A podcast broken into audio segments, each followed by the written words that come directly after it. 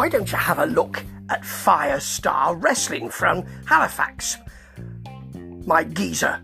He said, well, he didn't say my geezer. And he doesn't sound like that. He sounds like this. Why don't you have a look at Firestar Wrestling of Halifax? My geezer. He doesn't sound like that either. Um, I don't know what he sounds like because, um, oh, actually, I do. I've, I've, I've heard the gentleman. Um, I mean, he has a northern accent, but I, I don't know who he is because this is young Horus, or young Horus, if you like, and um, he's uh, he's uh, in UKW, as you know, and um, he's also with this company out of Halifax, um, Firestar Wrestling, who do a show every other month. So um, he wanted me to have a look at it, and I, I picked the first match. It just happened to be very apposite, really. Young Horus versus Remus Kane. Now, when you've got two wrestlers of that nature, you know it's going to be a good match because they can both go. And the great thing is that both Horus and Kane can they can put the spots in, but they also know how to entertain in a wrestling manner. Now, early on, it's in some kind of um, looks like a theatre. There's a stage at one end, there's a bar at the other. I quite like it. It's full. There's a good crowd there, and the announcer who's on the stage tells the crowd to stay in their seats. Why? Are they going to get really excited? Oh, there are no ropes. This is a no ropes match. Oh, I like it. And I also like Remus's blonde look. It's a few months ago, this.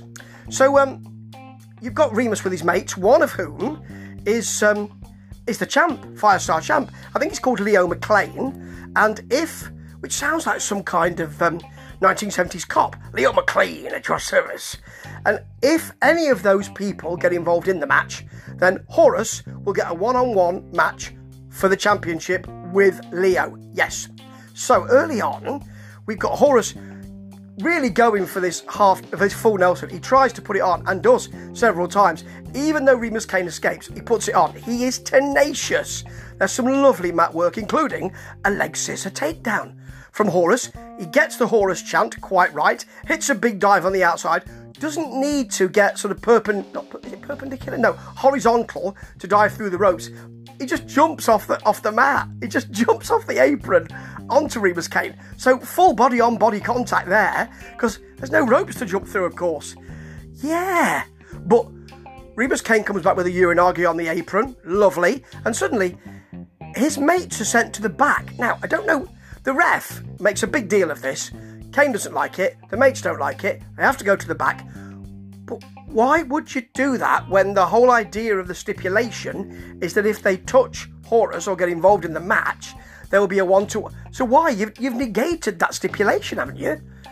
I, I was a bit confused by that because I was quite excited by, well, he, he can't use his mates now. If they've gone, that's kind of a. I wanted to see how that played out, you know, that stipulation. Anyway, back in the match, which I'm thoroughly enjoying actually. You've got Kane, um, Remus, drawing at Horus, Young, whilst he has him in an arm catch. He's got the arms, you know, pulled be- behind him. I mean, I love I love the way he's he's trash talking him. Very nice. Hits a big suplex from that and a really deep back rake. He gets the, his nails in towards the top of the back, and then I suspect the rake is so deep he can't really get to the bottom of the back. So he instead decides to bite him. Before he does, he says something like, "It's been a long time since I since I remember how you taste," or something like that. Now he does bite him. That causes someone in the audience to laugh and a "You're a weirdo" shout, and he really uses that. He really talks to them as wrestlers in the 70s in the UK did, and I love it. Love all that. I love his trash talking. Horus comes back with a kind of wheelbarrow bulldog. Didn't get all of it, and a basement kick. Lovely sliced bread. Now, you've got um, Horus trying to get to the top of the ring post. So you have got the little bits that stick out. They're not cleats, are they? But you know, bits that, that stick out from the ring post. That I suppose the um, the the turnbuckle shenanigans would go on. So he's trying to get, but they're only a couple of inches out, or two or three probably. So he's trying to get onto the top of the ring post and does, and hits a kind of spinning swanton from the bare ring post. It's it's good work, you know. Then Kane comes back with a power bomb and a spine buster for a long two count. That was lovely. The uh, the, the crowd had been counting that, uh, been chanting, shall I say? That was three. Whenever Horus was covering this one, because it's Kane covering, they chant that was two. That's great. The crowd are really into this. Then Horus slaps on his cattle mutilation, which so few people use now.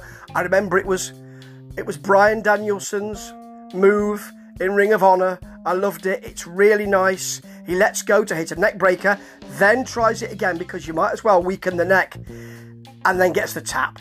Beautiful. And actually, that second cattle mutilation was while Remus Kane was sitting down. That's great. And Remus Kane's mates come in to see if he's all right, but they don't wholeheartedly attack or go straight to the attack on Horus. It's really well done. This is great. And there are several matches, lots of matches on the YouTube channel, Fire Star Championship Wrestling. Do have a look at this because I really enjoyed it. And with these two combatants, how could it not be good? But you know what? They were given the opportunity to do their stuff. And that's what you need in wrestling promotions, ain't it? Can't wait to see more of this. Ta ta.